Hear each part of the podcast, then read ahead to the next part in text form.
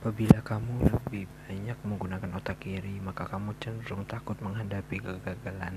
Padahal kegagalan merupakan hal yang lumrah. Tanpa kegagalan, kamu tidak akan pernah mengetahui cara kesuksesan.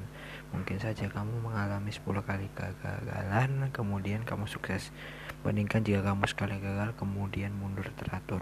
Padahal kamu masih mungkin mengalami 9 kali kegagalan berikutnya. Jika kamu lebih banyak menggunakan otak kiri, maka kamu akan terlalu banyak berhitung sebelum kamu bertindak. Kamu belum memulai sesuatu, tapi kamu sudah memikirkan keuntungannya. Ketika kamu sudah mengetahui kerugiannya, maka kamu membatalkan rencanamu. Rupanya kalkulasi itu membuatmu kalah sebelum mengambil tantangan.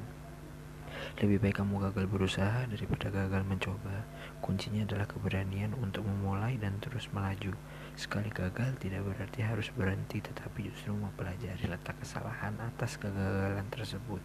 Semakin sering kamu gagal, semakin kuat mentalmu. Terlalu banyak menggunakan otak kiri juga akan membuatmu tidak berani bertindak. Hal ini tidak mengejutkan karena dengan pola pikir lateral, orang yang otak kanannya kuat memang mampu menyikapi ketidakpastian, perubahan dan risiko. Hasilnya merupakan Hasilnya mereka menjadi penemu, pemimpin, dan orang sukses.